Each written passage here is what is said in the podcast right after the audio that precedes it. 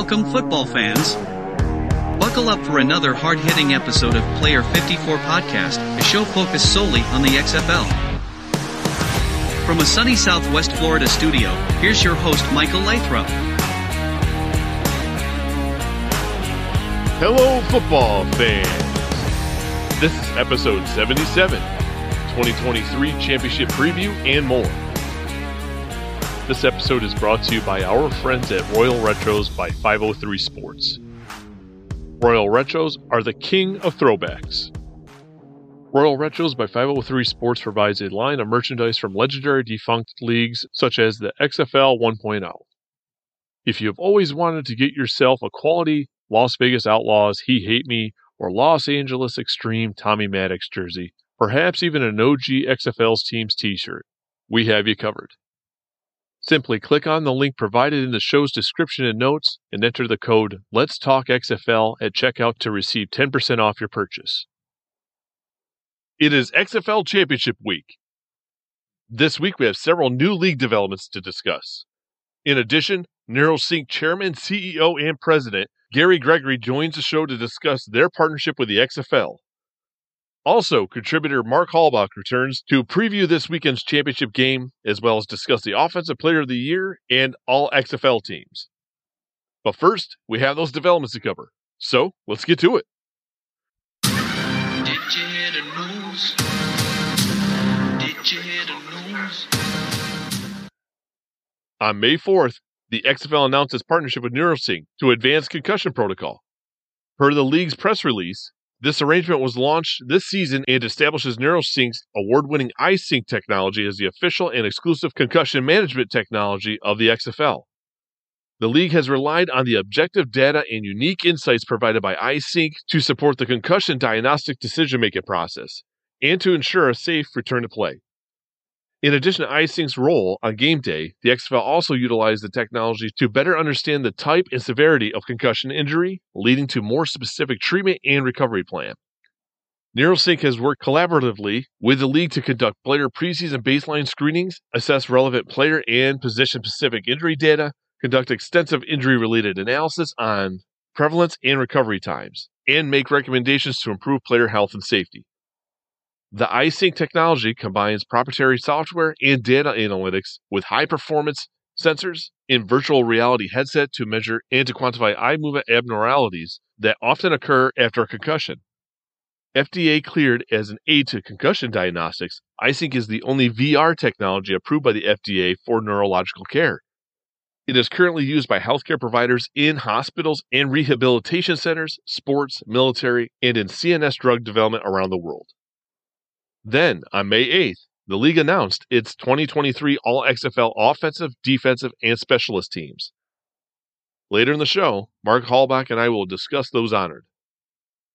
As I had previously mentioned, I will now be joined by NeuroSync Chairman, CEO, and President Gary Gregory to discuss their partnership with the XFL. Welcome, Gary. I appreciate taking the time to come on to the show to discuss NeuroSync's partnership with the XFL. Michael, it's a pleasure to be here. We're excited about our partnership with the XFL and enthused to have a chance to talk with you today. You know, it is, like I said, a pleasure. It's not every time that we get an opportunity to dig beyond the sports that we see on the field, right? I think we get so caught up into being a fan, spectator, whatever the term we want to use.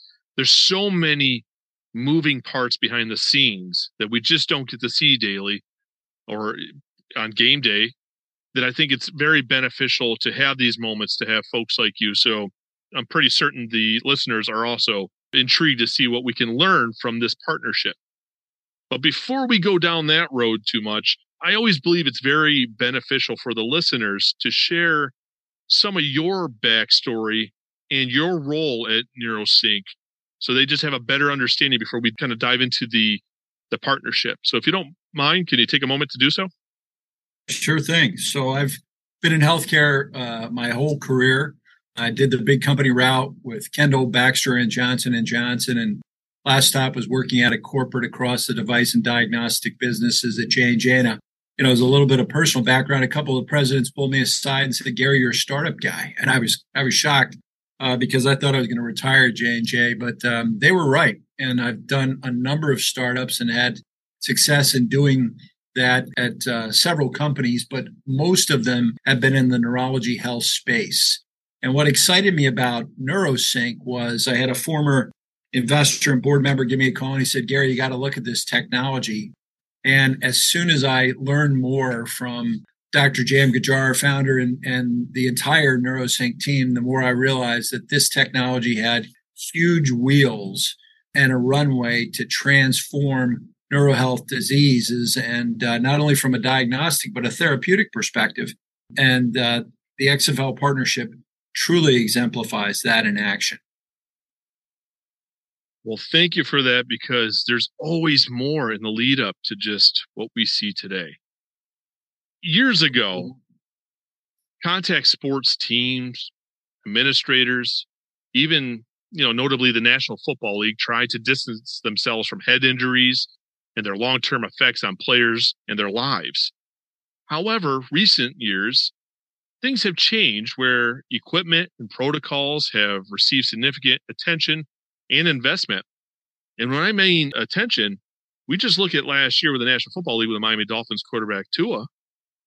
That was a very questionable thing. We're seeing it in the media as to what was happening with him. Now, how is he allowed back out there? What is his real status? Is this going to end his career? We're not going to dive too much into Tua because that's not what we're here for. Sure. What I'm just trying to get at is the attention has significantly changed. We're not just, okay, head injury, the guy's out for a bit we're so aware of it now and it's so front and center that it, it's not just teams physicians media it's also the fans are okay where are we at what is this going to do with our sports especially a sport like football that we know that can be so violent at times we see a league like the xfl changing rules trying to implement and be you know new innovative ways to modernize the game but also make it more safe so as we see this change within this movement, here we have NeuroSync. I didn't know much about you, really. I mean, it was something that I was like, okay, this is new. What is it?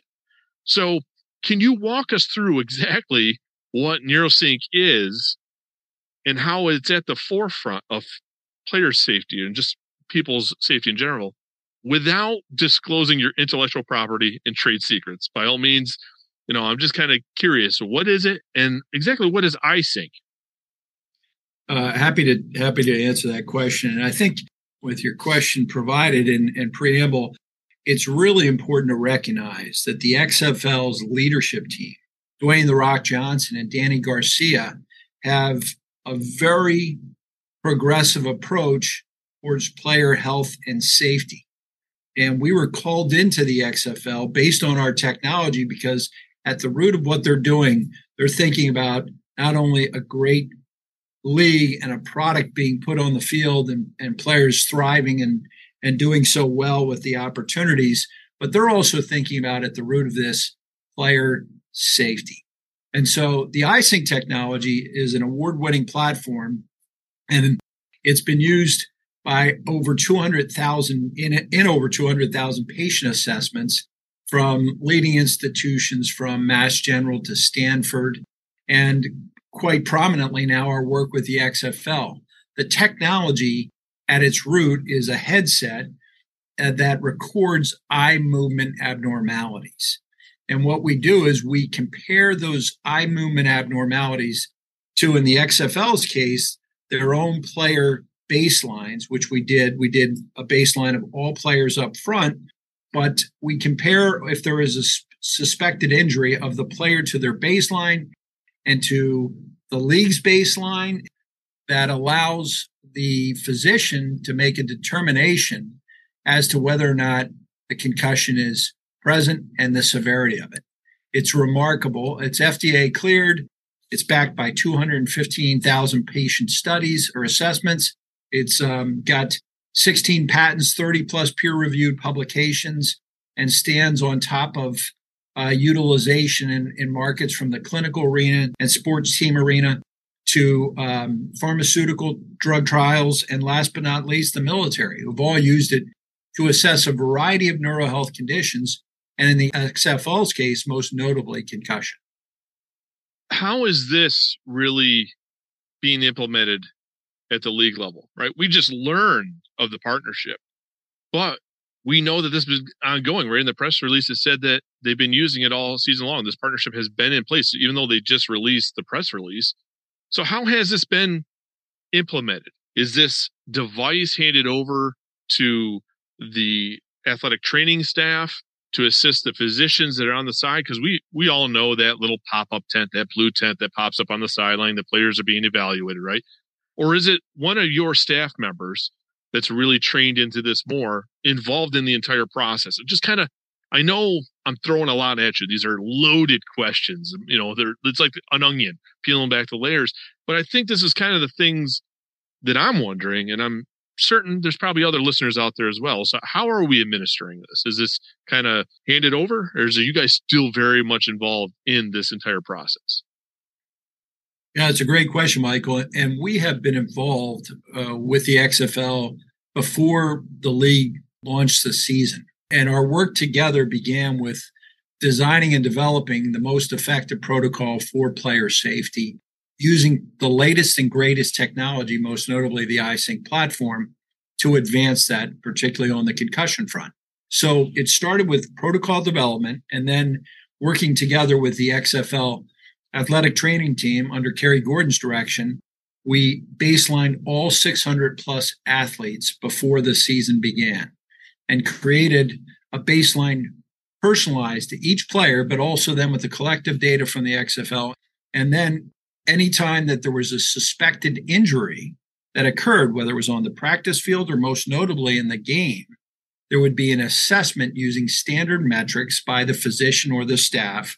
And then, if they, after doing a quick baseline assessment, had suspicion of concussion, then they utilize the iSync technology as the exclusive platform to tell no go or no go on the player's ability to play. Is the presence of concussion there. And with that definitive, quantified, and objective data for the first time, you have healthcare providers being able to make the right call.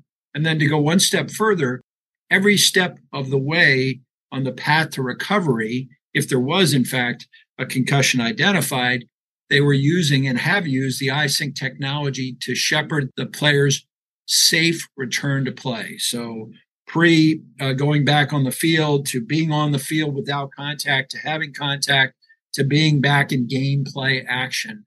The iSync platform was the driver in allowing the XFL and the player with a transparent approach to know with quantified objective data, you are good to go. You have brain health readiness and you're prepared to play once again. Baselines. We hear this term baseline all the time baseline is probably your normal state. It's probably to kind of get into that. But I guess what I'm curious about, I've worked in the safety world for a long time, where we used to do standardized hearing testing, which was required by OSHA.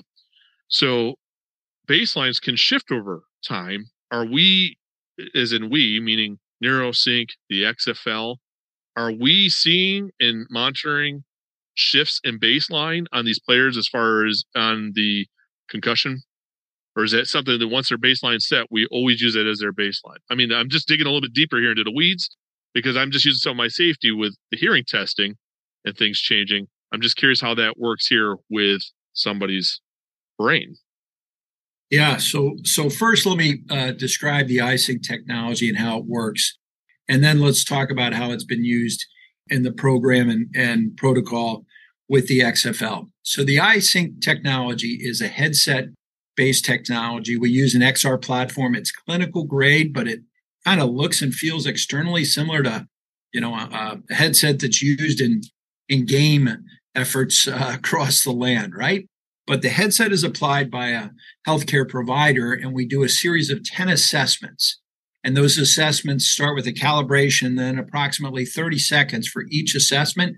And we're capturing over 5,000 data points in every 30 second assessment. You combine all the assessments together, and, and in a matter of minutes, you have this comprehensive ocular motor and vestibular assessment of the player's brain health status.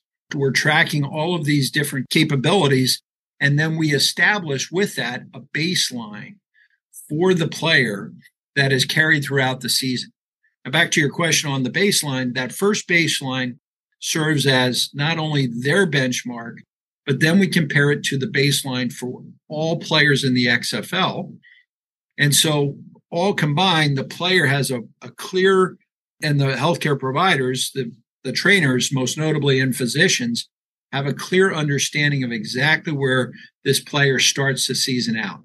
Now, if there is ever an injury, they are compared to all of that normative or baseline data, as you just described, and uh, we'll know immediately because the baseline serves as the mark. But if there is injury, we monitor their progression against that injury to their recovery, where they're given a green light again via this broad uh, normative baseline that's applied to the individual. So, with the timing of the press release, we know obviously you've already been partnered up with them in the lead up to 2023 season. We got the championship game this weekend. Appears that this is a long term partnership. Can you shed some light on? Obviously, if there's obviously you guys are in the mix for year two or or beyond. Oh yeah, absolutely. We're uh, what we did in year one was the foundation for many years to come. And uh, as I mentioned, the XFL leadership's progressive vision on player safety and using the latest and greatest technology to advance that sets the foundation for our work in many years to come. We've learned a lot this year in implementing the platform, and it's the first complete league wide adoption of our technology. It's been used by countless sports teams across the land and around the world. But now being applied on a league wide basis, we learned so much. We learned advancements in the protocol. We learned advancements in the um, comprehensive baseline assessment done in in a you know a day or two of time at uh, Arlington to the implementation from not only a diagnostic after the the quick blue line blue uh, tent assessment was done to the players diagnosis with a concussion using definitive quantified objective data to their recovery and back to the field. So all of those learnings set up the foundation for even greater accomplishment in the years to come. And as an you know example, the leadership of the XFL, DJ and, and Dany want to take this and make this platform held high for other sports to emulate because concussion is a is a challenge that occurs in many sports. As an example, there's more concussions recorded in soc- high school soccer than there are in high school football every year. Just an example of the omnipresent nature of concussion. And it also applies to the general population. Concussion and TBI happens many times in an auto accident. And you have a motor vehicle collision, and individuals are suffering from concussion. And and uh, it can be quite deleterious to the lives of individuals. So, the foundation of our partnership creates the ability for the XFL and NeuroSync to go to the next level in forthcoming years, and also for us to be able to hold that high for other sports to emulate and for athletes and individuals to have better care, treatment, and recovery from you know the deleterious impact of a concussion. So you had mentioned that you're involved or have partnerships with various sports entities. And I, I did have a little bit of research here. So it looked like you have a deal with a couple NBA teams, the Atlanta Hawks, the Washington Wizards, uh, some Division One programs, whether it's Georgia Tech, Virginia Tech, University of Texas. I mention this because obviously any program, any team could use information for their own benefit, their own players, their own ecosystem. This is interesting because this is the first league, right? I, I mean, what we read in this press release, even when I dug into on your website, anything else I could uh, try to find in the lead up here. How does this change things, and why is it so beneficial for a league like the XFL? Is when we're not doing a, a one off on a team, or a particular program like we do in maybe some of the, the division one programs how is this really the right approach because you know, we're not seeing it in other the national football league the usfl whatever else you know other but we're seeing it with this league why did it take so long but yet why is it so important that this is actually happening now? And how is this going to impact sports moving forward? I really uh, applaud your question because you're thinking about this the right way, Michael. And, and the the use of our technology across a number of leagues and a number of sports teams has taken time. Um, first of all, you know we we have this tremendous data that we have built up with clinical publications, peer reviewed studies that show the accuracy and efficacy of our technology. We also have FDA clearances that support uh, our use specifically as an aid to concussion diagnosis. But I think overall, the recognition that concussion is an important issue that needs to be addressed with quantified objective data has emerged over time. And we saw that last year in the XFL. And it takes a progressive orientation to say, I'm going to go to the next level as a, a, medical leadership team to employ the latest and greatest technology to advance my diagnosis of concussion. But it's happening, and it's happening now around not only the US in pro sports, collegiate sports, and even high school sports with the use of the iSync technology, but it's happening outside of the US where we're used in, in a variety of different sports leagues, ranging from European soccer to rugby. And um, it's it's really an awakening that's occurring. But I'm going to go one step further. The iSync platform not only can address concussion, it assesses player readiness. And do you have fatigue or cognitive readiness to go at it today? And it, you know, you'll be amazed, Michael, that many athletes who are performing at the highest levels may still have ocular motor or vestibular deficits that, when addressed, can prevent player injury and also optimize player performance. So, this platform on not only concussion assessment and recovery, but also this platform for player and athlete readiness for today their job duties in the real world of playing sports at the highest level, and then optimizing their what we call neuro performance optimization uh, position. In essence, their cognitive readiness is just a breakthrough. And we're really proud and excited to be bringing the technology forward, not only as a concussion diagnostic tool, but for a brain health and readiness tool that you can assess, address, and optimize not only an athlete, but an individual's position and readiness for life. It's it's a breakthrough that that frankly everyone is thinking about these days when they think of brain health and their capabilities and how do I go about doing my job at the highest level. And we have a technology that can help assess and address that. So you keep using the term breakthrough, right? We know that this is more recent years that people are getting on board with this. So maybe the data is there, maybe the data is not but I would have to think it is. So tell me if I'm wrong. In this short term, where now we have open minds, a willingness to do this, we have technology now wrapping around the ability to identify. Do we have on the opposite end the treatment, that protocol, once we have now identified? Are we seeing a difference? I mean, knowing is half the battle. That's what we hear in our life, right? All the time. Knowing anything is an issue or whatever is half the battle. The other half, are we caught up? Are we making a difference here on the concussion front? I mean, I would think we are because that's why you're here. But I'm like, where are we? Are, is there still a long way to go? Do we feel like we're just at the, you know, the tip of the needle, so to speak? I mean, I know it's another loaded question. That's how I roll here a little bit, Kerry. So my apologies. But I think this is also questions like, okay, well, we're doing this. Well, where are we in this fight or this battle, so to speak?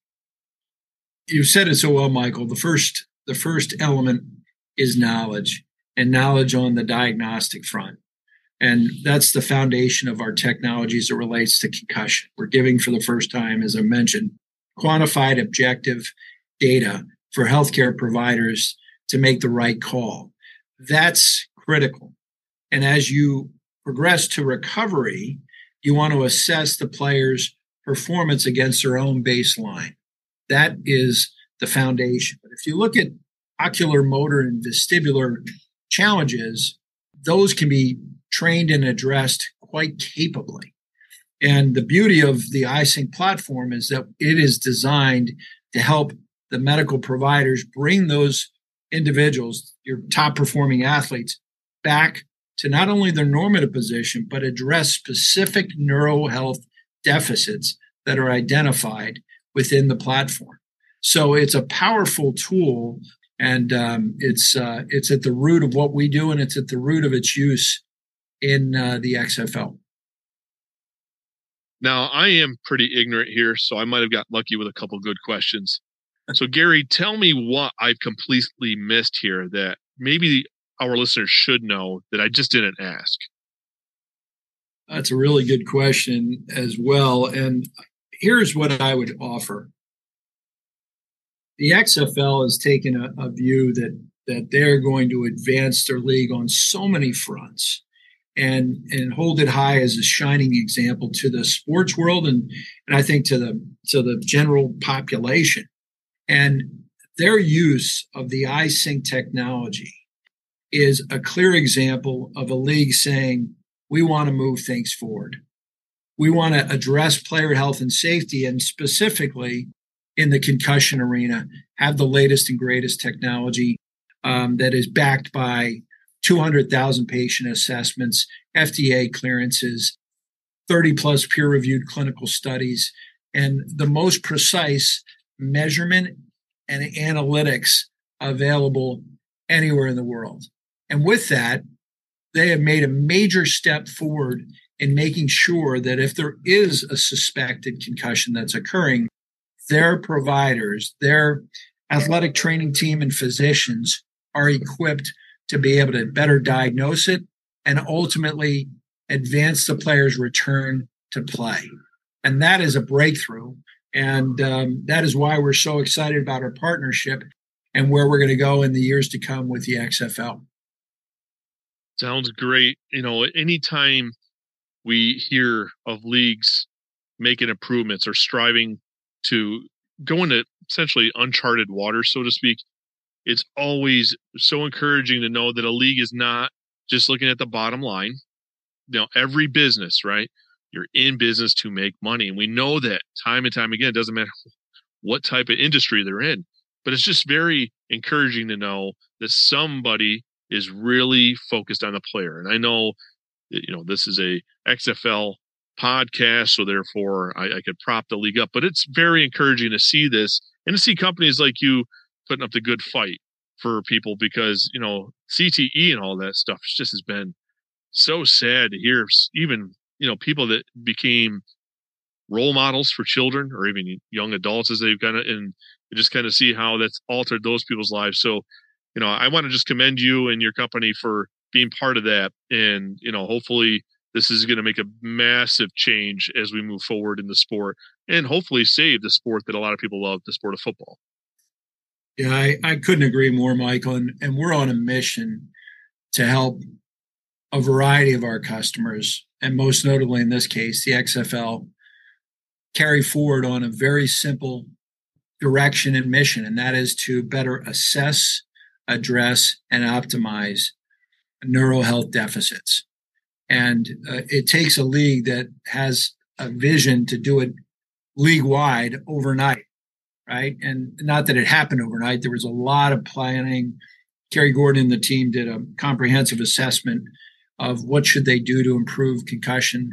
They reached out to us. We've worked with them hand in glove throughout the course of the season with developing the protocol, with implementing the baseline assessments and managing the recovery pathway with our technology uh, for a return to play for their players. But it starts with having a mission and the mission to improve player health and safety and use technology to advance it. Most notably, this award winning, groundbreaking iSync technology, which has been proven around the world, but to do it league wide um, for assess, address, and optimize player health and safety. That is just a remarkable, a remarkable approach and, and strong leadership to make it happen. And I commend DJ and Dany Garcia and Kerry Gordon and the entire Mark Ross, the entire XFL team who's worked so hard on this, along with the NeuroSync team to make it happen this season and for many years to come.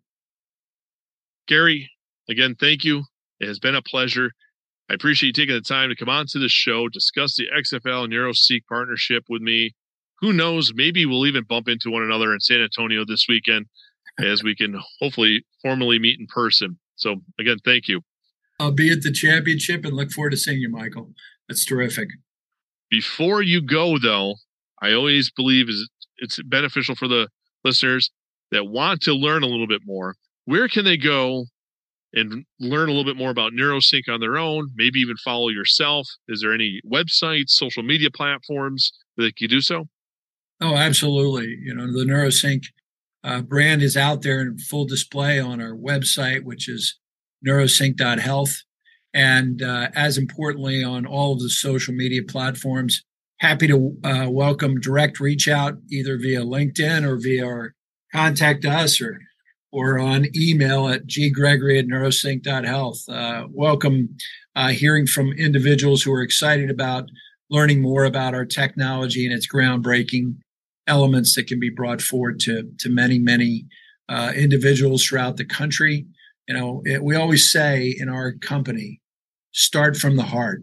And if you start from the heart every day with the mission that we're on to improve the lives of others, you achieve wonderful things and um, and make the world a better place. So that's what we're trying to do. And and I really appreciate the time together today. It's been a an honor to talk with you and work with the XFL, and we're looking forward to much more to come in the in the years ahead. Perfectly said, Gary. Thank you. We are fortunate to have Gary on the show. To hear from a high executive share NeuroSync services and how they are applied within the XFL, as well as making positive strides within the sports ecosystem and improving people's lives, is a remarkable thing. It is also reassuring to learn more about the ways the XFL continue to be an innovator within football. As I have also previously mentioned, I will now be joined by contributor Mark Halbach to preview this weekend's championship game, as well as discuss the Offensive Player of the Year and all XFL teams. Welcome back, Mark. This week, we've got the XFL Championship to preview, as well as discuss the Offensive Player of the Year award and all XFL teams. So, welcome back. It's a pleasure to have you once again, my friend. Well, Michael, we're finally here. You know, what a championship game and uh, for the XFL. We've all been waiting years, a few years for this one. You know, so I'm looking forward to to seeing the game. I've got everything scheduled down for that day, so make sure that uh, we are we are ready to roll when that game comes on. You know, and uh, I'm looking forward to a, a good battle. So let's we can get to it and talk about it. All right, let's begin with that much anticipated XFL championship game, which includes the South Division champions, the 5 and 6 Arlington Renegades, and the North Division champions, the 10 and 1 DC Defenders. XFL fans will have the Alamo Dome rocking on Saturday. I do not doubt it. I'm looking forward to it. There's even a little limbo where my wife might not go now because she's not feeling too hot. So we'll have to see what the week brings. But folks, that's not what you're here to talk about my wife, whether she's going or not. We're talking about the big game, which obviously the defenders have been the solid team all season long. Whereas the Renegades have been that solely defensive team that's made this run possible. However, since acquiring Luis Perez, things seem to be a tad bit different for Coach Stoops and company. You know, I try to dig into some of those numbers, right? I'm like, oh, Luis has made all these changes, right? The offense is completely different. Well, yes and no. So, I mean, just before we dig into the particulars of this game, I want to look into Luis here a little bit. If if you just bear with me, Mark. I know sometimes I can go on these rambles, and he's probably just like, Mike, come on, let's just talk about what matters. But week eight, he got his first game, you know, with the Renegades against the Guardians. He went 16 to 25, 190 yards, no touchdowns, no interceptions.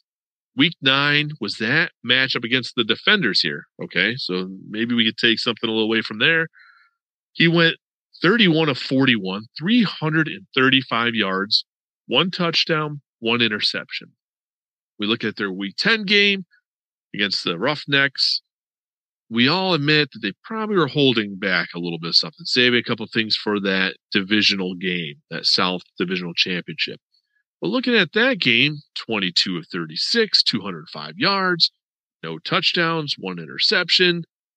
So, I mean, even looking at the total, or even break it down by an average, however you want to do it, 69 of 102, attempts, 730 yards, one touchdown, two interceptions, or the average 23 of 34, 243 yards, less than a touchdown, and almost an interception per game. I mean, I don't know. That doesn't look like the Luis I was thinking when I was going to dive into the numbers, right? I'm like, oh, it's a completely different team. But I mean, they did compete in DC with the defenders. So I'm a little intrigued there.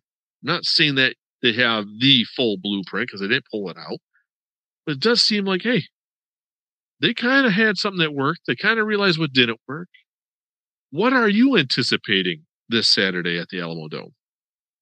Well, Luis has definitely solidified the Renegades offense, which is what they've been searching for all year.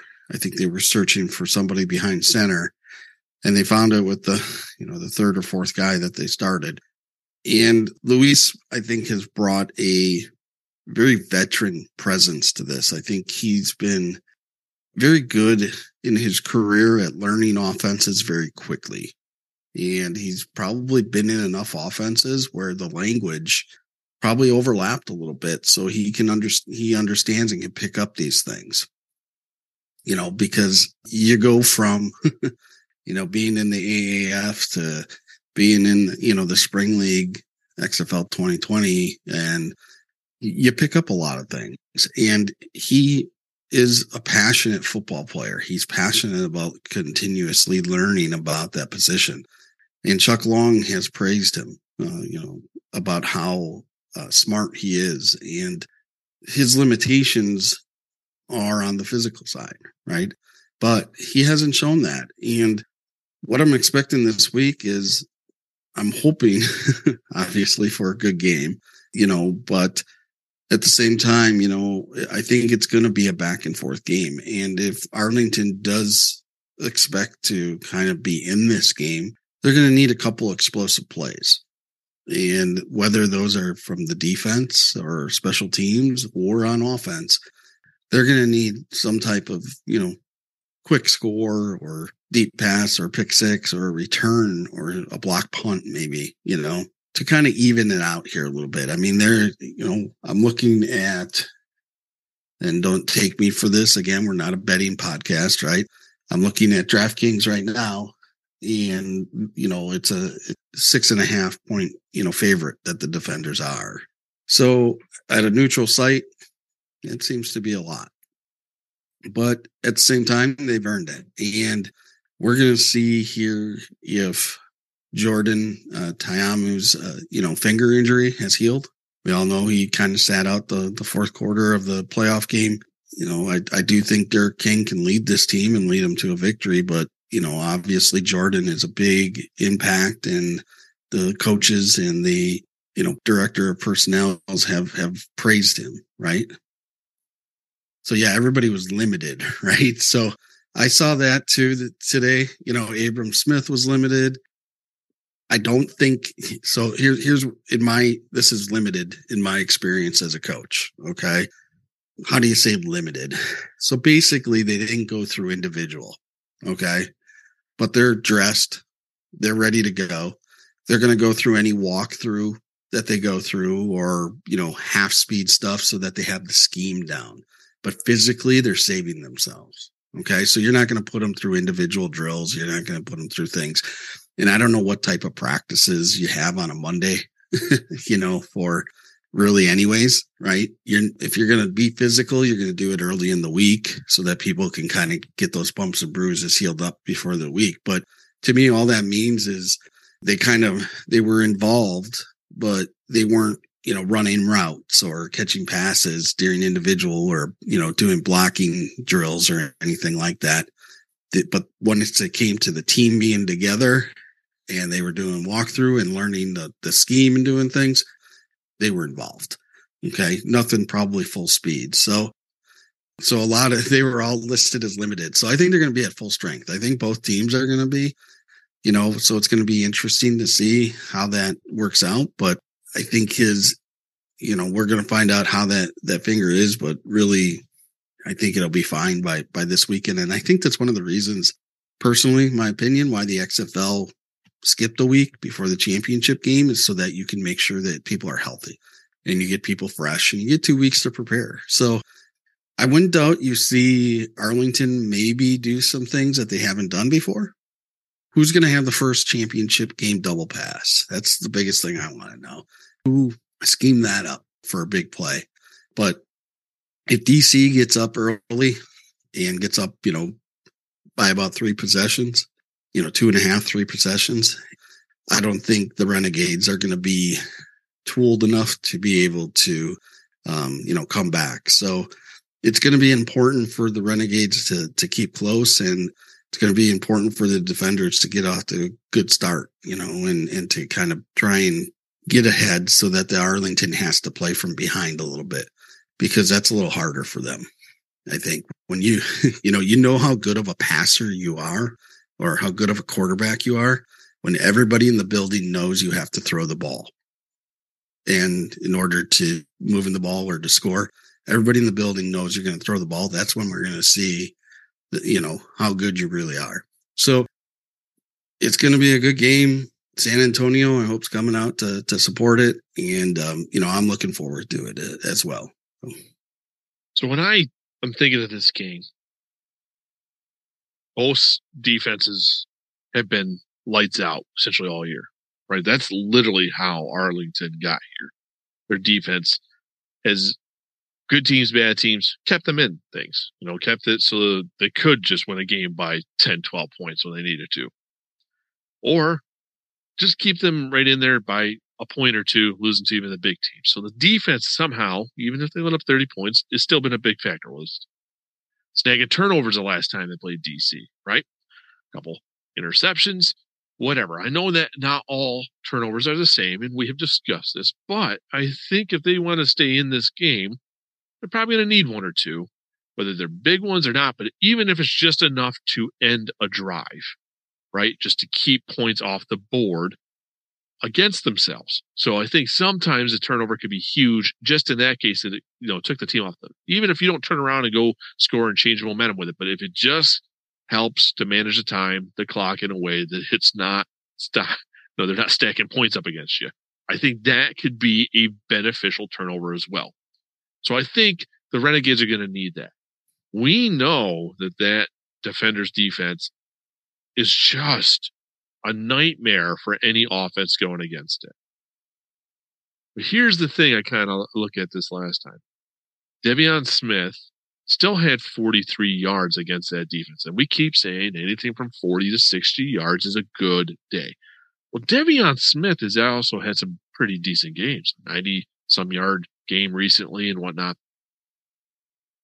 He's listed on their injury report, but he's a full participant. So he's not even like limited. And there's two guys that did not practice Shakir Brown, defensive back, and then Rennell Hall, a wide receiver. Those are the only two people of e- either team that did not participate at practice. But neither one of them, you know, are, are what I would say are the focal points, right? You're going to need, I'm saying Shakur Brown could probably obviously play a, a role in that defense. Everybody plays a role in that defense. But when it really comes down to it, you're going to need De'Veon Smith because it's going to have to keep that balance. Keep that balance, you keep saying. If you're in the playoffs, you got to have a balance. So the key here for the Arlington is whether or not De'Veon Smith is having a day, a productive day. Not doesn't have to be the type of day that Abram Smith had earlier in the year that was over 200 yards rushing.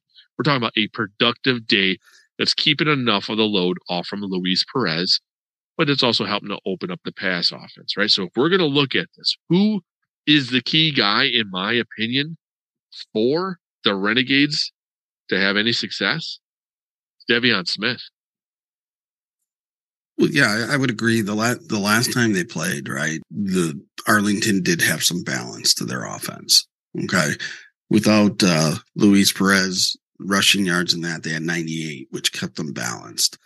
Sometimes you can still, how do I put it? The production of being balanced might not matter depending how the defense is played. But I think this is what the defenders have learned about the new, what we're going to call the, the new renegade, offense is that they're, they are possibly explosive. Okay. And they proved that last week that they can make big plays and, and have that explosive play in the passing game. And I think what Seattle did was, you know, they watched, you watch all the year's film and you're like, they can't throw the ball deep. They got nobody, you know, really that's making big plays other than Cannella. Let's take Cannella out of the game and let's play the run. And they got beat, you know, on some shot plays. But now the Renegades have shown their hands that they can do that. Okay. So Gregg Williams goes back then to the drawing board and says, okay, we can't just sit here and play the run all day and, and think that, you know, and have them say, beat us pass wise because they just beat the other team passing game. And Luis had a pretty good game the last time they played, pretty productive game. So he is going to try and rattle Luis Perez. It's it third down, zero coverage, coming at you and coming at you early. They're going to try and frustrate them like they do everybody, right? With that blitz and their man defense and their zero coverage, you know, and just send the house. And we'll see what happens. I mean, we'll see, you know, sometimes the best way to beat that is you, you dodge the rush and you, and you, you take off. So let's see if Luis can get a couple first downs with his feet or, you know, and, and that could be a five yard run, right? You know, it doesn't have to be a 20 yard run by him but it's moving the chains when they're sending people. Do the Renegades have an answer to that? And that's going to be big to this game because they can try and do play action, but if you're doing play action against zero coverage and they're coming after you early downs, that's hard to do. But Gregg Williams is, is really good in what he did against Seattle. He mixed it up really well against Seattle, but then all of a sudden he just frustrated them with the man coverage and got to him. And that's probably a little bit of what they're going to do early on. They're going to kind of sit back and say, Hey, we'll keep everything in front of us, but then on third down, we're coming at you and you better have a play ready to go. Yeah. You know, and let's see if the Renegades can beat that. So it's going to be interesting. They're going to, the Renegades are going to have to have good success on first and second down, if you ask me, because third down and, or they got to get explosive plays when they're coming at them on third down. so what the Renegades cannot do is fall back into that habit of not scoring and just kicking field goals. I know points matter. I know that the conversions matter, right? You have preached game in, game out all season long how converting is going to make the difference and being smart enough to identify what point of a conversion you need to do and not just getting anything. We know that. But I mean, I think it's also going to come down to this is a championship. Conservative ball sometimes it's just going to take the air out of it. You're you're going to do it out of yourself, right? I think Coach Stoops and company, and this is who I'm looking at, who has been conservative. I just think at some point you've gotten here, you know that monkey's off the back, all that chatter doesn't matter. You're five and six, you got a losing record you just got to play for the victory. And it's not, don't play not to lose. You got to play for the victory. So I, I'm hoping, like you said, we have a good game ahead of us, but at the same time, don't fall back into conservative ways. You have Luis. Luis can manage the game. Let him manage it. Don't be too conservative.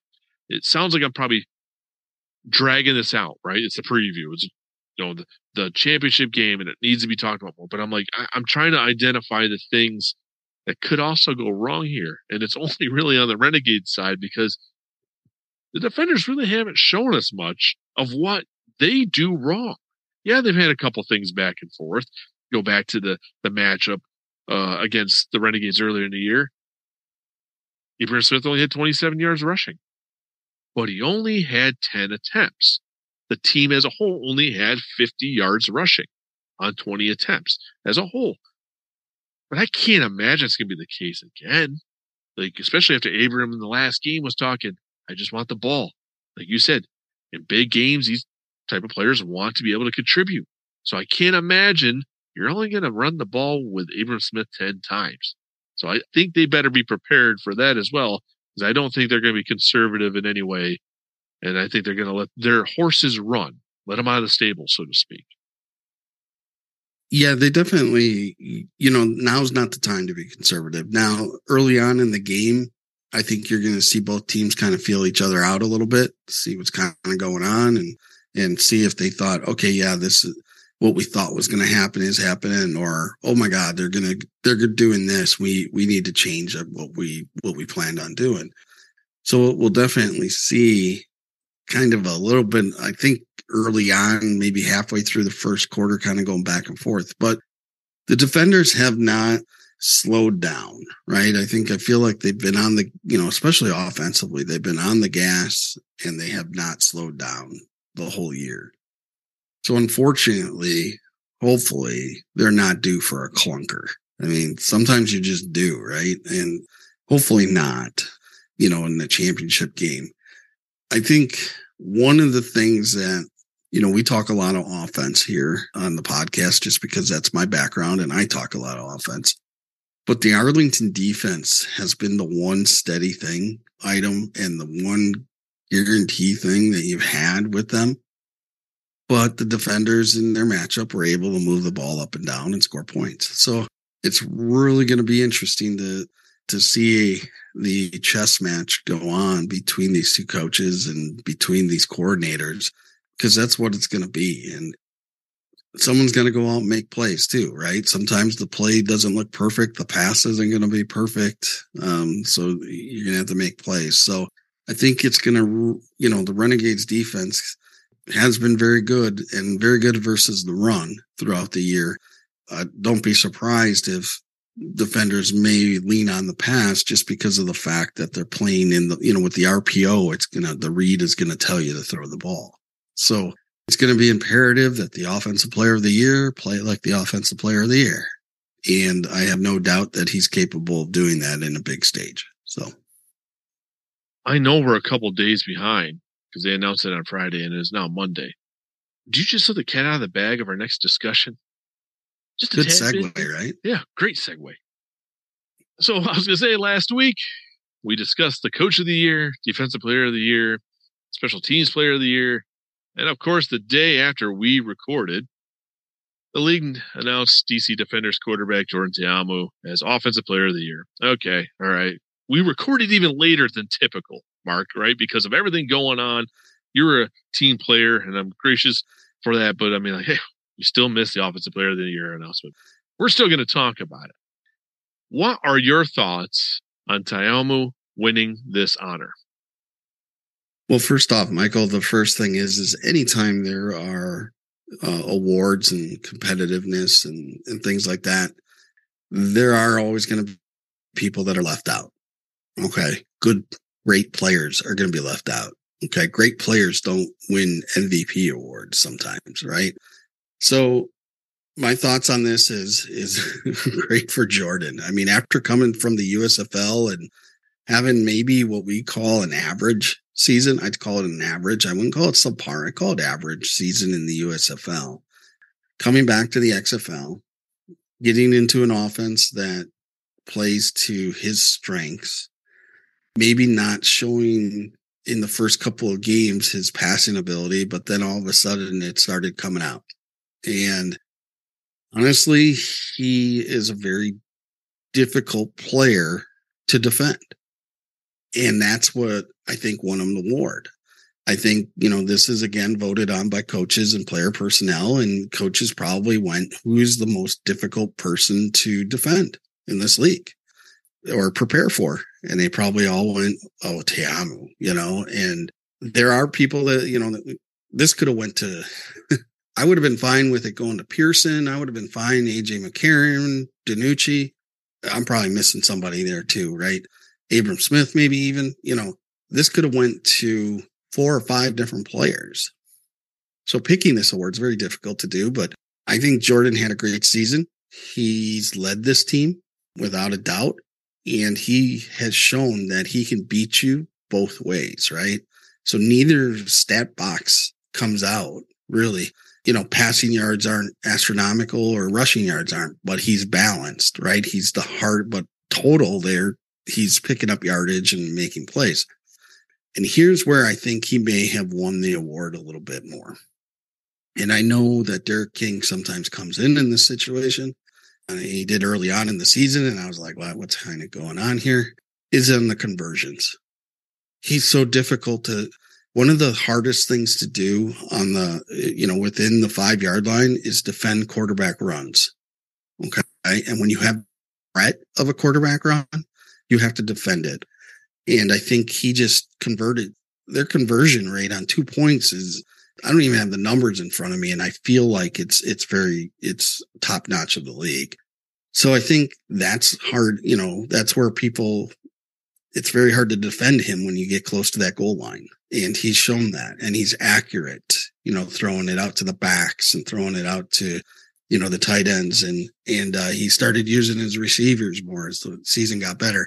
And we talked about it early in the year, right? If DC was winning games and he wasn't even playing his best ball, and then all of a sudden he started playing his best ball, and it was just like, hey, he's this guy's tearing it up. So I think we're, you know, as spring football fans, we're rooting for Jordan, right? We we like Jordan. We want him to. he's been a great spring football player, and he brings excitement to the game. I think he deserves it. But like I said, this could have went to you know, four or five different players. And, and I went to, I went to said, Oh, you know, Jordan would have got it or just like I'm saying, Hey, somebody else should have got it.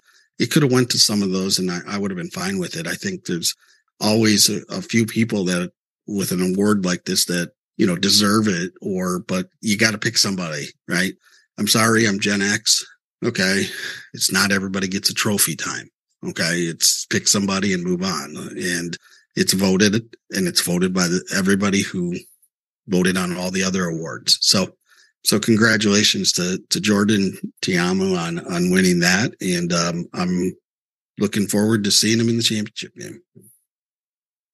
I am also Generation X. I'm at the very tail end of it, but I am Generation X, folks. So we'd even get a different taste of a you know mindset here. I'm also of the firm believer that only one trophy is given, and I know there's a lot of participation out there, but this is this is not one of them. It's only one guy can win it. But I thought there would be four people up for this award. Obviously, you know, we talk about three quarterbacks all the time: Jordan, McCarron, DiNucci, and obviously Abram Smith. So I thought there was four people.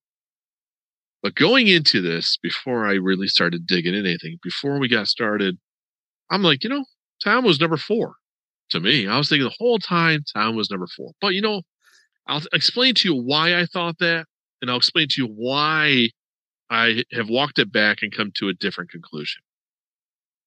When you look at the the passing, I knew it was going to be a quarterback. It's the guy that handles the ball the most, right? We knew it was going to be a quarterback. So I'm sorry, Abram, you actually got relegated to four because you were a running back, and it's not a shot at you. It's just it's just the reality. It's not the sexiest position. It's the quarterback. Sorry. But looking at passing, DiNucci's ranked number one in the league. Played the 10 games. So if we want to talk about the one statistic that matters, 10 games, played all 10 games, right? 2,671 yards. He had a 64.7% completion percentage, 20 passing touchdowns. McCarron was second, nine games, so he didn't play all 10, but 2,150 yards, 68.8% completion percentage, 24 passing touchdowns. Ta'amu was third. 10 games played again. Important statistic is being able to be counted for, right? And be able to be dependable for your team. 1,894 yards, 62.4% completion percentage, 14 touchdowns. So when I started looking at this, I'm like, oh, this is even falling in line to what I was thinking, right? Because even when you go over to the rushing statistics, go down there, number seven's Ta'amu, Ooh, that looks pretty good. But guess who is number six? DiNucci. DiNucci had him beat by seven yards. Not a whole lot. And they were tied for three rushing touchdowns apiece. So that continued to add to this. All right. Well, it looks like it's DiNucci in my mind. Where it changed for me, where it completely changed, go back to passing. It's the turnovers. DiNucci had 13 interceptions. Ta'amu only had three. At some point, it's not just the good that you can see, the the highlight reel. At some point, it's also are you taking care of the ball? And that is probably the difference, the biggest difference, and not to take a shot at DiNucci and the Seattle Sea Dragons at all. But I think that is where the difference really is here as to why all the coaches, all the directors of player personnel, all chose, or I won't say all, that's probably, it's too definitive, right? The majority of them went with Jordan Ta'amu because he actually took care of the ball. He kept the team, you know, winning nine regular season games. Another one. Now here they're in the championship. I think that's the difference maker. So in the end, I came around to yes, it's Jordan Ta'amu. I know it's hard to think. The guy I thought was fourth took care of the ball, took care of his team. And in the grand scheme of things, he's your offensive player of the year. For better or for worse, folks. That's the reality of it. Yeah, I mean, when you're when you're going off of statistics, right? I think that's a fair argument. You know, DiNucci is up there in rushing yards as well. A lot of those are scrambling yards. Okay. Whereas Jordan's a lot are going to be a little bit more on designed run pass options. Okay. Where he's keeping the ball. So that goes back to asking coaches and defensive coordinators and, and head coaches on who gives you the biggest issue, you know, who gives you the most issues on, on a weekly basis. And that's where I think that kind of came in. So I'm impressed with the season DiNucci had. I mean, he was in a definitely pass heavy offense and he, they got better and better as the year went on as well. But what's pretty impressive is AJ McCarron's 24 touchdowns in nine games. I know we didn't talk about him enough, but I do think he was also one dimensional. And it doesn't, and I think there's always those two knocks against him. Played nine games, came back to one game, wasn't quite himself, right? I think those are images that people just have burnt that are pretty recent and they did not make the playoffs. I mean, those are things that definitely get factored in, whether we want to admit it or not. They had a great season, seven and three, but those are those are real situations that hindered him. Yeah, absolutely. I mean, you can't have uh you wouldn't name an MVP in the in basketball or or in football that didn't make the playoffs at least, right? Um, at least I haven't seen it in recent history. Now it may have happened in the past, but you haven't seen it in recent history. But I mean, they all had great years. And and like I said, they're all deserving of the award. Like I, I wouldn't have been mad if any of them got it, but you know, at the end of the day, you got to give it to somebody. And uh, best team, best record. Got you know i always say what do i always say? It's better to get hot late than it is early. The defenders have been hot all year.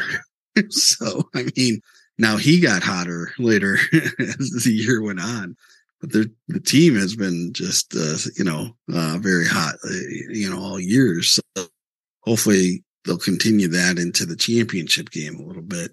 But yeah i think they're all deserving. I think they all had statistics that pop out, you know, and, uh, but at the end of the day, it's, Hey, who's, who's the hardest person to prepare for and who gives you the biggest fits? And I think it's him. And I think just again, being in at the five yard line for two points. I mean, there's no other person I would want right now under center than, than him.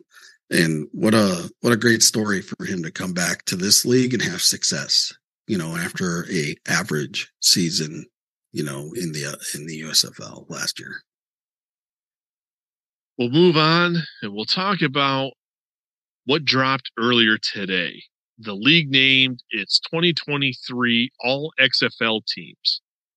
So we'll just start with the sexy side of the ball. We'll go ahead and start with the offensive side. That's what Mark likes to talk about, anyways. What he knows, right, folks? So let's just give it to him. Let's not make him wait for it. We'll just get it out of the way, and then we'll have to you know, struggle through the rest, if you will. I'm just kidding. I'm just kidding. you would think as an offensive coach, uh, you know, defense, you you wind up watching more defense, right? Because you're preparing. That's what you're studying and preparing for. You know, you would think I'd you know talk a little bit more about it. you know, but I try to bring it up and give people credit for it, and and Um, we've talked about. I think I've been, a, you know, uh, above average today on my defensive talk. You know, so we'll, but we'll we'll start with the offense. We have a, another whole side of the ball to talk about, so you're going to talk about defense a little bit more. But we'll start with the offense, like you said. So bear with me, folks. I have butchered names before, and I'm sure I'm going to butcher several more for this episode. But the quarterback, surprise, surprise, or no surprise at all, Jordan Ta'amu from the DC Defenders. And one lone running back on the, the offensive side here. We have Abram Smith of DC Defenders. No surprise to me. We have four wide receivers Dante Burnett of the Houston Roughnecks, Hakeem Butler of the St. Louis Battlehawks, Lucky Jackson of the DC Defenders, and Jahcour Pearson of the Seattle Sea Dragons. Tight end, the lone tight end being Cody Latimer of the Orlando Guardians. Then on the opposite line, we have guard Liam Fornadel of the DC Defenders. We have guard Steven Gonzalez of the St. Louis Battlehawks. Offensive tackle, we have Jaryd Jones Smith of the St. Louis Battlehawks. We also have offensive tackle Colin Kelly of the Seattle Sea Dragons. And center Alex Molinet, I don't know, hey, of the Houston Roughnecks. And also center Mike Panasiuk of the St. Louis Battlehawks. Now, technically, there was an asterisk. Anybody that had read the press release will see that anybody that came in a, a tie, they give it to both players. So if they tied, that's how we have, I think, in some cases, probably more receivers and probably a second center on the team. But either way, looking at this list, and I'm sure we could tear it apart. Any list, we can always tear it apart because now there's multiple names, not just one or two. Looking at this list, what are your thoughts on the all offense team? So the the first thing that stands out to me, we're going to start in the trenches. All right, let's give the O line the love that deserve. Okay, it's um, that the Battlehawks had three O linemen on this stands out. Um, it shows that uh, they really emphasize this. You know, really went and got players on that side of the ball. The other thing that stands out is that out of the offensive linemen, there are six of them. Five of them are from the north. Okay. One lineman, offensive lineman from the south. What division was stronger during the case of the year? Well, no doubt the, The- North. The north. No doubt that's a reflection of this award. The offensive line. Here's a speech when I coached offensive line that I gave every year. Okay. And I, um, I gave this to a local high school team the other year too. I said, the first thing I do is I kind of stand up in front of them. They really don't know who I am. They just know I, you know, coach college ball. And if money was in an option, you know, what kind of car would you want to drive? Money wasn't an option. What do young kids say, right? Porsche, Lamborghini, you know, some want the big truck, mud running truck. Depends if they're a country guy or not, right? But they want these, you know, high performing cars. And I said, so what kind of engine do those cars have? They're pretty precise. They're pretty high running. They cost a lot of money and they're precise and high running, right? Even the mud runner, hey, it's got to take the punishment and keep going. So the offensive line is the engine that makes the offense go. So I ask them, what kind of car do you want this offense to be? Do you want it to be a Chevy Chevette? or do you want it to, no, no offense to Chevy, sorry. It's just in case they want to sponsor us. Um, but, or do you want to be a Lamborghini or Porsche or the big truck that you, you need to perform? And, you know, and they get it. And that's what you preach all year long is, Hey, you're the engine that makes it go.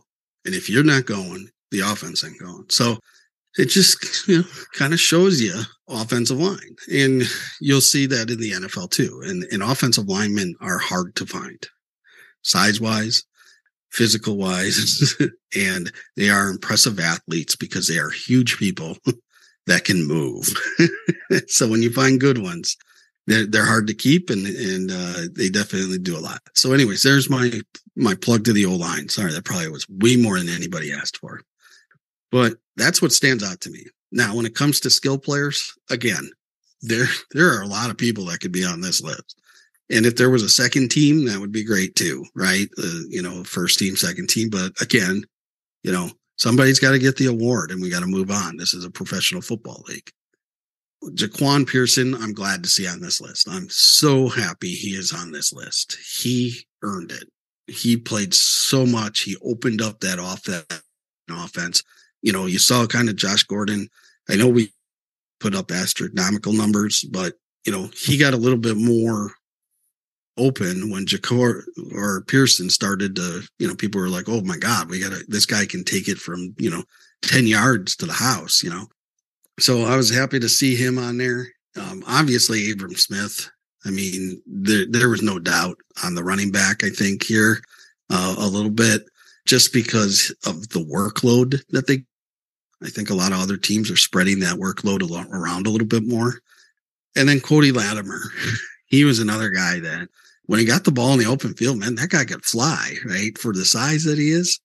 I, yeah. I mean, I like the guys on this list. I, there's, there's nobody I'm sitting there screaming, Hey, they should be on this list. Right.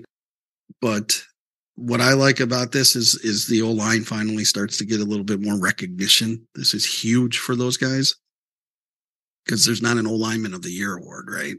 Um, so this is, this is it for them. So congratulations to all these players, but really, um, I'm, I'm not screaming or yelling that anybody should be on this, but, uh, there, obviously there's players that, that could be, but, uh, I'm happy with what they, what they came out with. Right. I don't want to bash. I don't want to act like they got this wrong because I, like you said, the head coaches, director of player personnel, everyone that's watched everything, everyone that's any tape to prepare all that, they know who the headache were. They know who delivered, so to speak. So I, I don't want to do that really. But I mean, when I got to look at where I think some people may have been left off, right? Again, some people are going to win it and some people are going to not make it. I, I'm going to look at the wide receivers. I, I also feel like maybe there should been another running back, but you know, I'm not going to split hairs on that. Maybe they did it clear cut one, and obviously Abram Smith was just so head and shoulders above everybody that he got it. But going back to the wide receivers here, you know, I see Deontay Burnett. It's not a name that just jumped off, you know, the list to me that should, you know, as yeah, he should be there, right? I mean, I I get it. He's tied for what second in touchdowns. So I mean, if you look at that, but I mean, if you're looking, who else had six touchdowns? Juwan Green of the Seattle Sea Dragons. He also had more receiving yards. He also played all 10 games where Deontay Burnett only played nine. They both made it to the postseason, right? So I'm not, it's not like one guy that helped lead his team, you know. So when I look there, I'm like, okay, did Green get a snub? Possibly, right? I mean, there's a, a case there for Green that he probably should have been just as deserving. But here's a guy I know that didn't play long. Kirklin. I think that's a guy, despite of what only five games was it? Uh, I got to run down here. Yes, five games. If four touchdowns in five games. I'm not saying he would have kept that pace and ended with eight by the end of the regular season, but we saw a drastically different offense without him. It's not to take a shot at Brandon Silvers or anybody in the Roughnecks. It kind of makes you okay. I get he wasn't there, availability wasn't there, but he's a guy that probably would have been here. He's a guy that deserves a conversation. And I know I, I'm probably out on an island all by myself, and that's okay. Sometimes it's you know a hot take if you want it to be a hot take. Not that I think that it's that hot, but I mean just you know, what are your thoughts there? I won't get into anybody else. I think it's clear cut. The offensive player of the year is going to be the quarterback. So you can argue any of the quarterbacks, but I'm not. We already debated that enough already about that award. So I mean, looking anywhere else, I just get receivers, and that's the opportunity that I see for a couple of the guys that kind of missed out.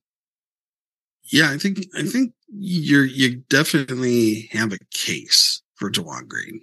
I think um you could numbers wise, he's up there, right? I mean, so I mean, if if you would flip one for the other, I don't think anybody would would be you know banging down the the, the door saying that that that's incorrect. You know, again, the numbers say part of what a player is, right? Do people rotate their coverage a little bit more towards Burnett? You know, was he more, was his name brought up more in defensive meetings of somebody, hey, we got to stop?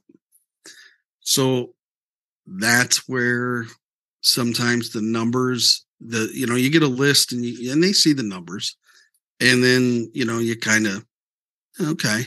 Um, but who did you have to stop more? But I think you have a, a very, very solid case because if Green's on this list, there's no argument for me. I'm, I'm not going to bang down the wall saying that Burnett didn't earn it. I think he has, but we just don't know what coaches and player personnel are saying behind the scenes. And no matter what, sometimes there can be a little bias. Maybe a personnel person really liked Burnett and you know didn't get an opportunity to draft him but remembered him from from that and said yeah i really like this guy and and i feel like so he i feel like he he he earns that a little bit more. But yeah i i, think you got a case because even green you know when it came to explosive plays right had quite a few more than than burnett. So i mean yeah you could definitely flip those and and you like i said you wouldn't get an argument but we just don't know what people are saying week to week, you know, on who we have to stop and, and who's more dangerous. Well, I think that last point of yours is exactly why he did not get it because Jahcour Pearson and Josh Gordon. I think he was the third receiver looked at as the concern. And that probably led to him getting the ball a little bit more and a little bit more opportunity to you know, I hate to use the term pad the stats because he didn't go out there padding stats, but I mean, it gave him the opportunity to put up some stats.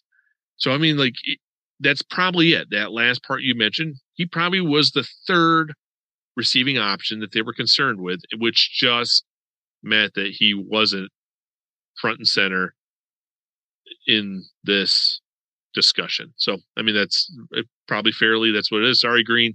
I thought you put up a decent enough year, and you're right. Statistics are only part of it, but the other part is, you know, somebody was going to get the ball if the other two guys are really focused on. So Green, you know what? You get an honorable mention in my book. We'll we'll put it that way. there you go. There you go. but you know, I mean, looking at the offense, I'm not really a big offensive line guy, so it's kind of tough for me to dig into all the statistics or how you really evaluate those guys. Cody Latimer, I think, was a diamond in the rough, or let's say the lone spotlight for the Guardians until Dormady came along and changed some things. But you know that that was kind of a rough season there for a bit until that ship kind of started to get corrected. But you know, otherwise, yep, no argument for me. So let's move on to the defensive side of the ball. Yeah, I said we're gonna we're gonna make Mark talk about defense here a little bit more, folks. We are, yeah, that's right. So looking at the defensive team again, bear with me as I butcher some names. We have defensive line Drew Beasley from the San Antonio Brahmas. We have defensive lineman Devin Bellamy from the DC Defenders. We have defensive lineman Austin Faoliu from the uh, Seattle Sea Dragons. And then the defensive lineman Jack Heflin from the Houston Roughnecks. Defensive lineman Devontae Lambert of the Arlington Renegades. And defensive uh, Kevion Payton from the Orlando Guardians and also one more defensive lineman, Delontae Scott from the San Antonio Brahmas. Now shifting into the linebackers, we have Trent Harris, the sack leader for the Houston Roughnecks. We got Pita Taumoepenu with the Vegas Vipers, who was the defensive player of the year. We also have Jordan Williams of the San Antonio Brahmas, who was the other Brahma player I was going to mention last uh, last episode for uh, you know that probably could have made the short list for that award. And then we'll move on to defensive backs. We have Dante Anderson of the Vegas Vipers. We have Luq Barcoo of the San Antonio Brahmas. We have Eugene Harris, the Houston Roughnecks. And we have uh, Lavert Hill of the St. Louis Battlehawks. And lastly, Michael Joseph of the DC Defenders. Looking at this list, who was the can't misses? Who were the I'm shocked. I'm can't believe so and so is not there. Who, who who is it, Mark? I don't know about the the who's aren't there uh, yet. uh, we'll talk about that. But let's let's start in the secondary uh, first. Here, we'll start on the opposite. You know, we started in the trenches on the offense. We'll start, uh, you know, the back half of the defense here. So a lot of times, a defensive back, when you don't hear his name, it's a really good thing. Okay, it means footballs aren't being thrown his way, or he's making a pass breakup, or he's just making a tackle. But a lot of times, it's because things aren't being directed his way because people are looking for where he's at. Okay. So there's a couple. I, I thought Barcoo, I, I saw him play, you know, obviously. And, um, you know, he, he was, uh, I think he really wanted to shut down Josh Gordon, right? Because everybody wanted to as a corner one on one do that so that they could say like, yeah, I belong in the NFL. I shot, you know, I shut down Josh Gordon, you know, so everybody gave Josh Gordon their best game. okay after that game, you were like, okay, you didn't hear his name a lot, right? Because it not going his way. You you look for matchups and you're like, hey, that guy can cover. So so I think that's a good thing sometimes on the defensive side when you when you're not hearing a defensive back's name, it's because he's they're not going his way. They're avoiding him, right? I think you you have that in Barcoo and Aji Harris and Devontae Anderson and Lavert Hill. Like all of those guys, like their their names weren't blaring over the TV all the time at you. Joseph's was, but for good reasons, right? Right time, right place guy. And he's got good hands. Okay. And if there's one thing, um, you lose more games from dropped interceptions than you think you do. Cause if you get those, you're you're turning the ball over, you're giving your offense a short field. We saw him early on, flashy, couple pick sixes. He deserves that award for that. However, every once in a while you did see, you know, and the DB is going to get burned, right? You know, never seen anybody play a perfect game, right? I've never seen a perfect coach game. I've never seen a perfect good ref game. So uh, every once in a while, it's going. He but that's also Gregg Williams' defense. So he fits that defense, right? So I think it's good when you don't hear DB's name because unless they're making interceptions or if you're hearing their name, it's because they're committing penalties too and holding like it's hard being a DB in professional football. It is hard. You have to be honestly the best athlete. First of all, you start out moving backwards most of the time. Second of all, you can't touch the person past five yards. You can't, you got to time it right. You, you know, the receiver can kind of, you know, nudge you a little bit more than you can nudge him. So these are really, really good athletes. And, and, and these guys, uh, you know, obviously are going to see at least, you know, an invite, right? Because these guys are hard to find too. Okay. So Trent Harris, no surprise there, right? No surprise. He, he was probably second in defensive player of the year. Pita obviously deserves it as well.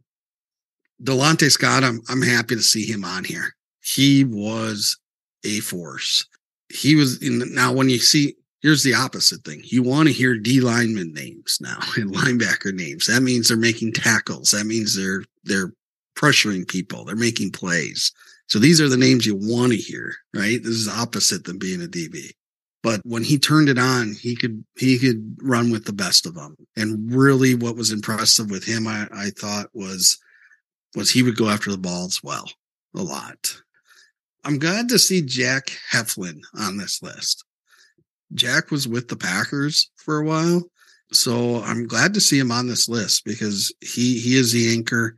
Uh, he did have the one game where I think he he may have gotten disqualified for hit, for punching somebody, but you know, he he was an anchor in there. Very good player. So I mean, he's on the fringe, right, of being an NFL player. And uh, I think he'll he'll get he's going to get another chance again.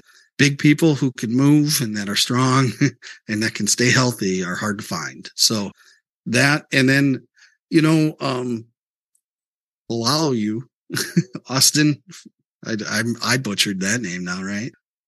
Just an anchor, right? I preached about Seattle's, you know, defense, uh, about how they were underrated. You couldn't run the ball because of this guy. uh, you know, it was very difficult to block. You had to make sure two people were there, and he was very good at taking on two people. So, and then Drew Beasley, uh, you know, San Antonio.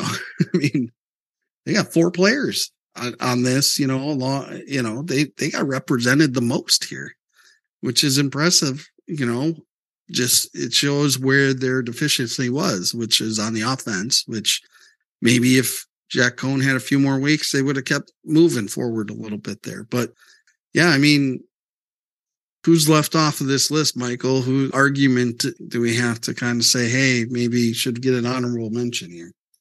I can't lie. I do have a list. It's a short list, but I do have a list. Okay, I'm counting on you. Yeah. I know, I know. This is this is you can count on me to. There- uh I'm going to start with one player. Okay. Please do. And if he played 10 games, he'd be on this list. I think Donald Payne would be on this list if he played 10 games. Um, How many He- games did he have? he had eight. So Okay. he was out for the last two games and then came back for the playoff game. And I felt like that was a little bit of a difference in that playoff game too. So he kind uh, he kind of solidifies that front seven there and, and is able to really, really run people down from sideline to sideline. So I think if he had 10 games, I think, I think Donald Payne would be on there. He had eight. I get why he's not, but that's my one honorable mention there, I think. I did not have him on my list. So maybe that's my own shortcoming. Okay. I have two. The omission of St. Louis Battlehawks linebacker Travis Feeney there does not sit right with me. I mean, I'm looking back on his season, he had the following. I know nine games played. Again, we could talk about that as a statistic. He had 32 tackles, 24 solo, eight assisted, five sacks, nine tackles for a loss among the, the leaders in that category, three forced fumbles, two fumble recoveries. I mean, just looking at that, and I know watching any game, and heck, I mean, I hate to use other people, you know, I thought the world of him. And just listen to Tom Luginbill was on the episode not too long ago. He kind of thought that might have been one of his defensive player of the years. And, you know, it's kind of interesting. I didn't put him in my list when we talked about that last week when we talked about that that particular award. But the reality is, I did expect him to be on here, and that's a shock to me.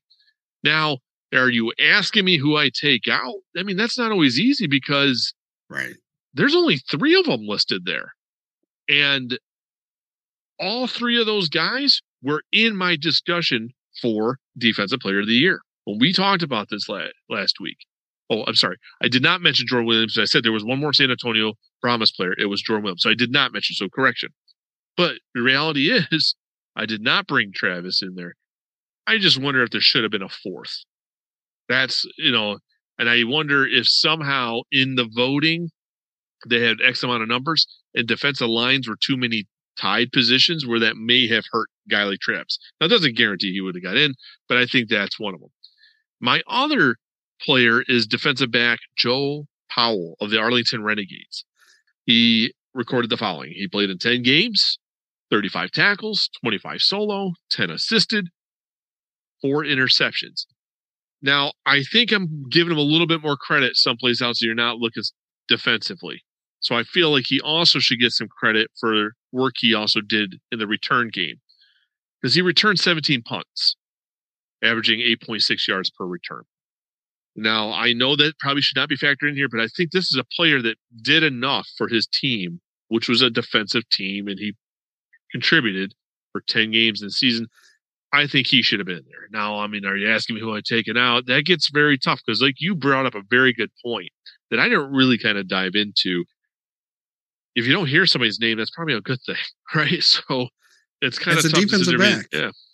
It's Yeah, not just the statistics, it's just enough to keep somebody from throwing the ball that way. So Yep. that's tough to pull somebody away. So it'd be wrong for me to start pointing at names because that's that's just something that is so right because it's Right. if you could put somebody on an island and they can't even get the ball over there, it's not about pass deflections, it's not about interceptions. It's just actually he's locked up. I'm not even gonna throw it that way. So Yeah. yeah, you're right. I mean, otherwise, you know, like you know, Revis and all those guys, uh, you know, they Sanders, you know, the, back in the day, and those guys wouldn't be all pro if stats, right? Because nobody went that way. Right?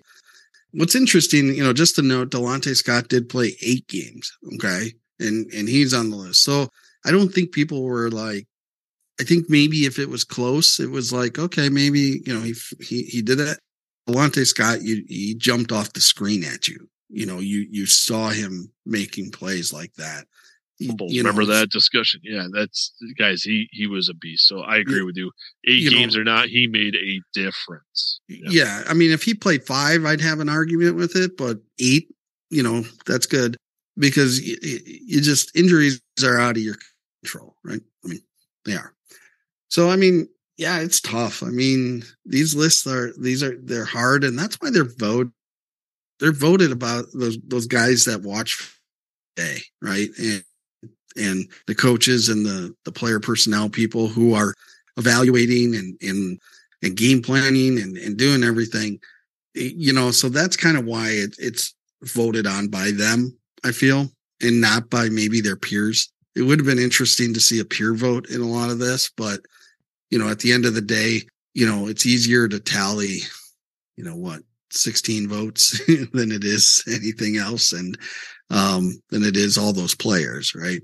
So, um, but at the same time, yeah, there's, there's people that are on this list that, that aren't, um, but again, it's close, right? I mean, it's very close. And if they were on it, somebody else, we'd probably be argue, you know, you could argue the other way. So, but congratulations to all of them. I think this is a great, great mention for them. And uh, I hope we're not going to be uh, skipping the last, the last segment here, you know, of, of where we're at. This is the special teams. sexiest. Yeah, the This sexiest side of the ball. This, This is, is- what everyone has been waiting for, Mark, and you and I. But I know everyone else as well. Right. I mean, the easiest job in the world, okay, is being an XFL punter. It's got to be the easiest job in the world, right? Because you can't kick it out of bounds. You you basically just got to try and get air on it if you're close, right?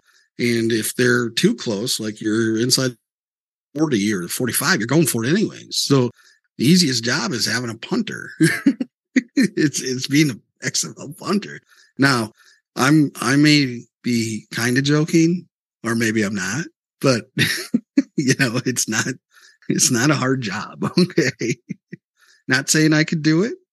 I don't have the length strength that these people have. So Pat McAfee, don't come at me. But at the same time, you know, one of the hardest jobs in the world is being a kicker. And there ain't no doubt about it.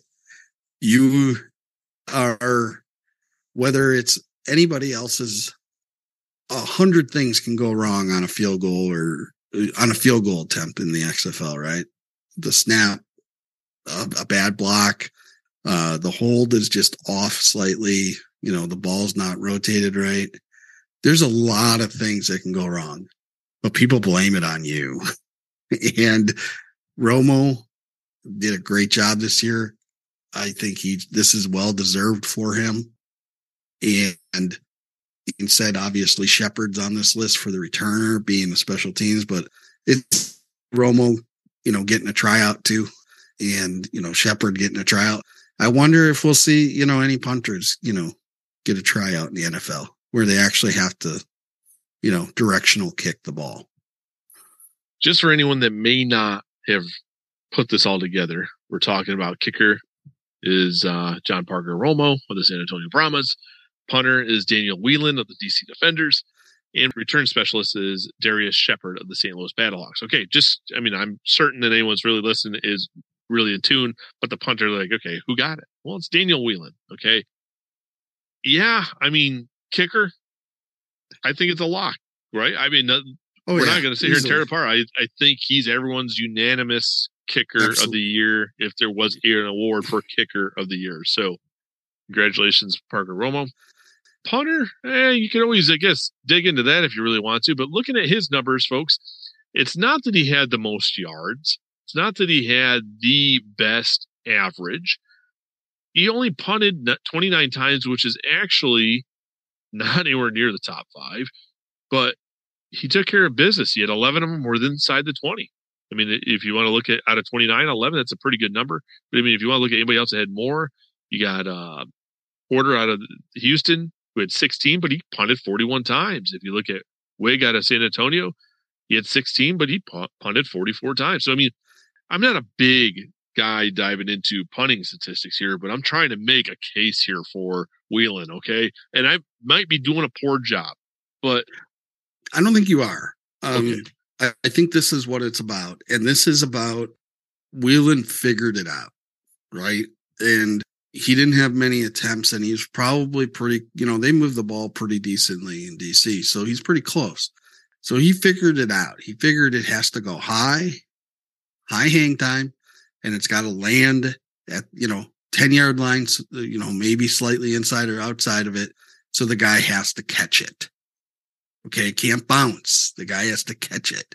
So he figured that out. Like, kick it high, get the hang time. The guy's going to fair catch it at the 10 yard line. Ding. There you go. Whereas if you're trying, you know, if you're trying to do what you did in the NFL, you might try and pin that thing and get the backspin and do all this stuff. I think Whelan just figured it out. Don't overcomplicate this and, and make it easy, or the coaching staff did. because, like I said, I think you can get rid. I think you can get a um in the XFL. Okay, I feel you can get uh by by just rugby punting. You know, and and people may call me nuts, but when that ball bounces in, uh, like 15 and it bounces and rolls another 10 or whatever, it just lands inside the five and it dies. You, you can get a guy to practice that. He can be your last wide receiver and and he'll do that and you'd be able to do it. Uh, but football is a game of how do I put it? You know, tradition. You know, we, we do what everybody else is doing all the time until somebody changes what we're doing. And then it's innovating, right? Then they're a genius. Bill Walsh is a genius, right? And Mouse Davis is a genius, right? Those guys came, you know, Mike Leach is a, and Hal Mumme and those guys came up with the air raid. They were doing what other people weren't doing. So I think you can get a that. So that's kind of joke about it.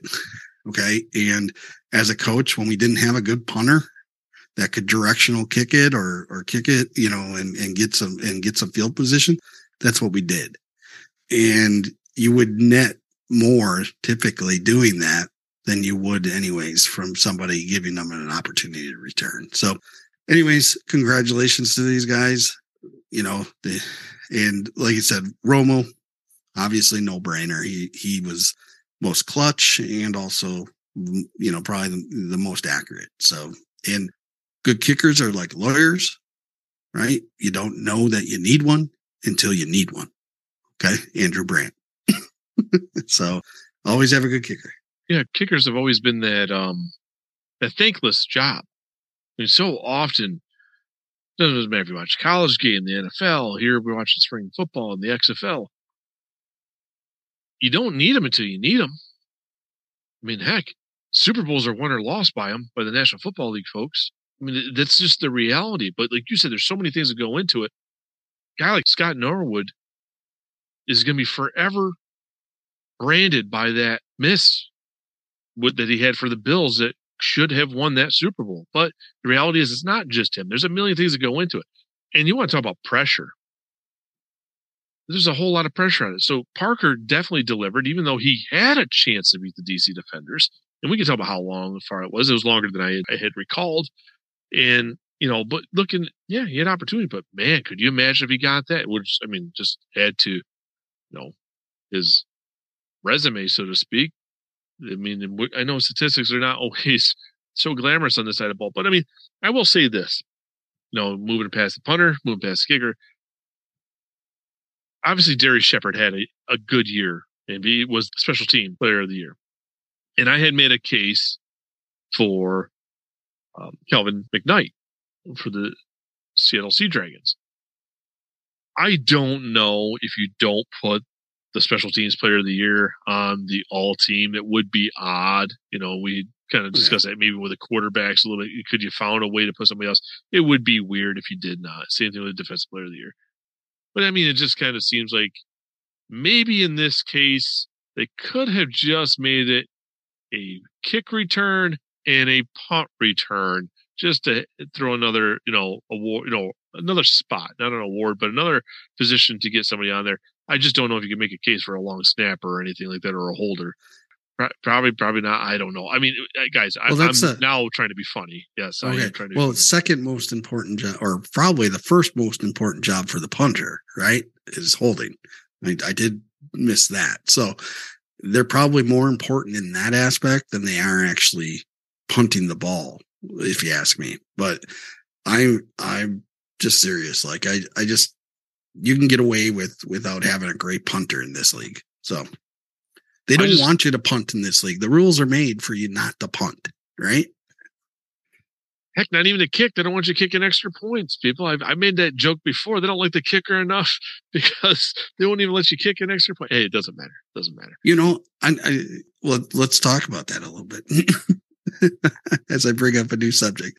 Congratulations to all the special teams guys. They they definitely uh Deserved. you know deserve that. So so my proposal was what the USFL does, right? I thought that would increase scoring, kicking the extra point, having the two point from the the two yard line, and then having the three point. I would put it at the five to make it really enticing for people to go for three.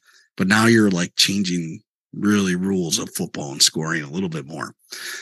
So I thought, uh, you know, the XFL, you know, early on in the season, I felt like conversion rates weren't that high, right?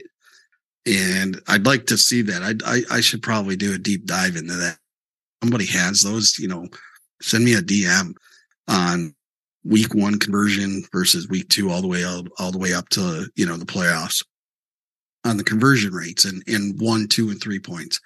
Um, but I feel like it increased scoring because people were they were converting so often, right? I feel like it it felt like they were converting, especially two points. Teams started to realize, hey, we hit two points fifty percent of the time probably here, and I wonder if that number creeped up. But so kudos to the XFL and Sam Schwartzstein, right? I I don't know if he created that or or who came up with the one, two, and three, but that has led to making that play very important. And it means so much. And I think teams started to realize that early on that, hey, we're only getting six, but if we can get eight, holy cow, we can get eight, you know, let's say you score four touchdowns, get eight three times, that's 30 points, right? I mean, so I think they they realized that they could they could definitely increase scoring that way, and that brings in what fans. Fans want to see scoring points, right? So an extra point is kind of a dud play. You kind of go to the bathroom when that's going on, and you know, in the NFL and in kickoffs, you go to the you know because there's not going to be a return in the NFL, so you just you know you go grab your snack then. So I think you got to give the XFL credit for doing their research there, and you know, really implementing that. And you saw that throughout the, the year. And I think it helped increase scoring. I would love to see the analysis on that, but just kind of thinking it feels like it did. So Well, that concludes another conversation. Was this 13, 12, 13, 13? Yes. 13. Yeah. Man, time flies when you're having fun. We got an XFL championship here on the horizon this weekend. I'll be making the trip. You'll be watching from home. So we're going to get a couple different point of views here. And that, that'll be kind of, you know, nice to, to kind of chat about that. And then we have an, a lengthy off season, one that we're not quite used to in football for a league anyway. And it'll be just, you know, pretty long, but we'll do our best to, to keep rock and roll. But you did mention you want some people to drop you some information if they had that on the conversion. So you're going to have to put your handle out there one more time, at least for at least whoever the newbies might be that might have that information that you crave. So go ahead, put it out there. You know, I feel like, so I, I feel like I can do the work. Okay. I can look it up and I can go through everything, but I feel like somebody's already done it out there. Okay. I feel like you guys already have it.